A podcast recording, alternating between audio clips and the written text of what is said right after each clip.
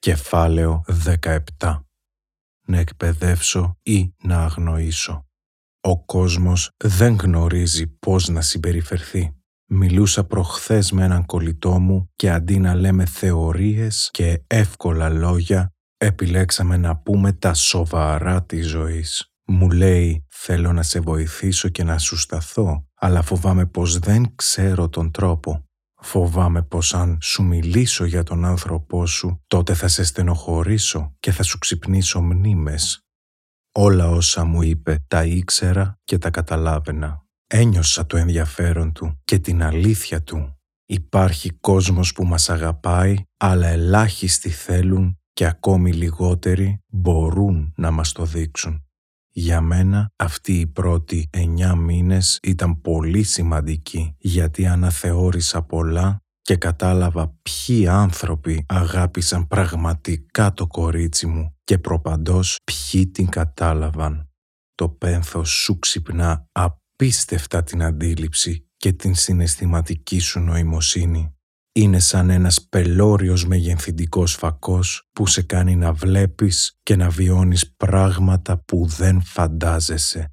Επιλογή μας είναι να ενημερωθούμε για το πένθος. Επιλογή και χρέος μας τα πρόσθετα είναι να διαβάσουμε βιβλία και άρθρα σχετικά, να δούμε βίντεο, να ακούσουμε ομιλίες να συμβουλευτούμε μέχρι και ειδικούς αν θέλουμε να σταθούμε ουσιαστικά και αληθινά στον φίλο ή συγγενή που το βιώνει.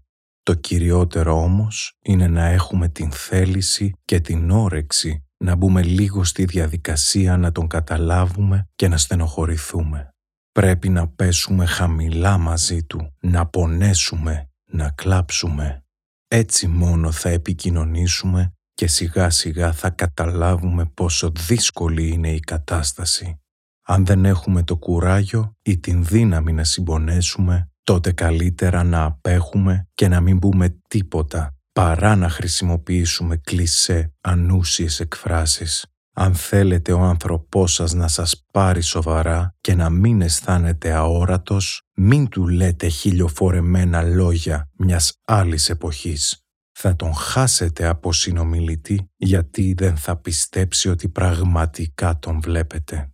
Προσωπικά επέλεξα να εκπαιδεύσω τους φίλους και όχι να αγνοήσω.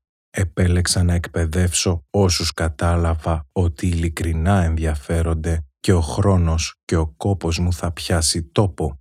Σίγουρα και αυτό το βιβλίο θα βοηθήσει αν το διαβάσουμε με τα μάτια της ψυχής. Αλλά μια παρέα ένας φίλος ή μια κοινωνική αντίληψη δεν αλλάζει εύκολα. Ας γίνουμε λοιπόν όλοι μας η αλλαγή που επιθυμούμε να δούμε στην κοινωνία παρά να κατηγορούμε πάντα το σύστημα ή το κατεστημένο που έχει παγιώσει κάποια στερεότυπα.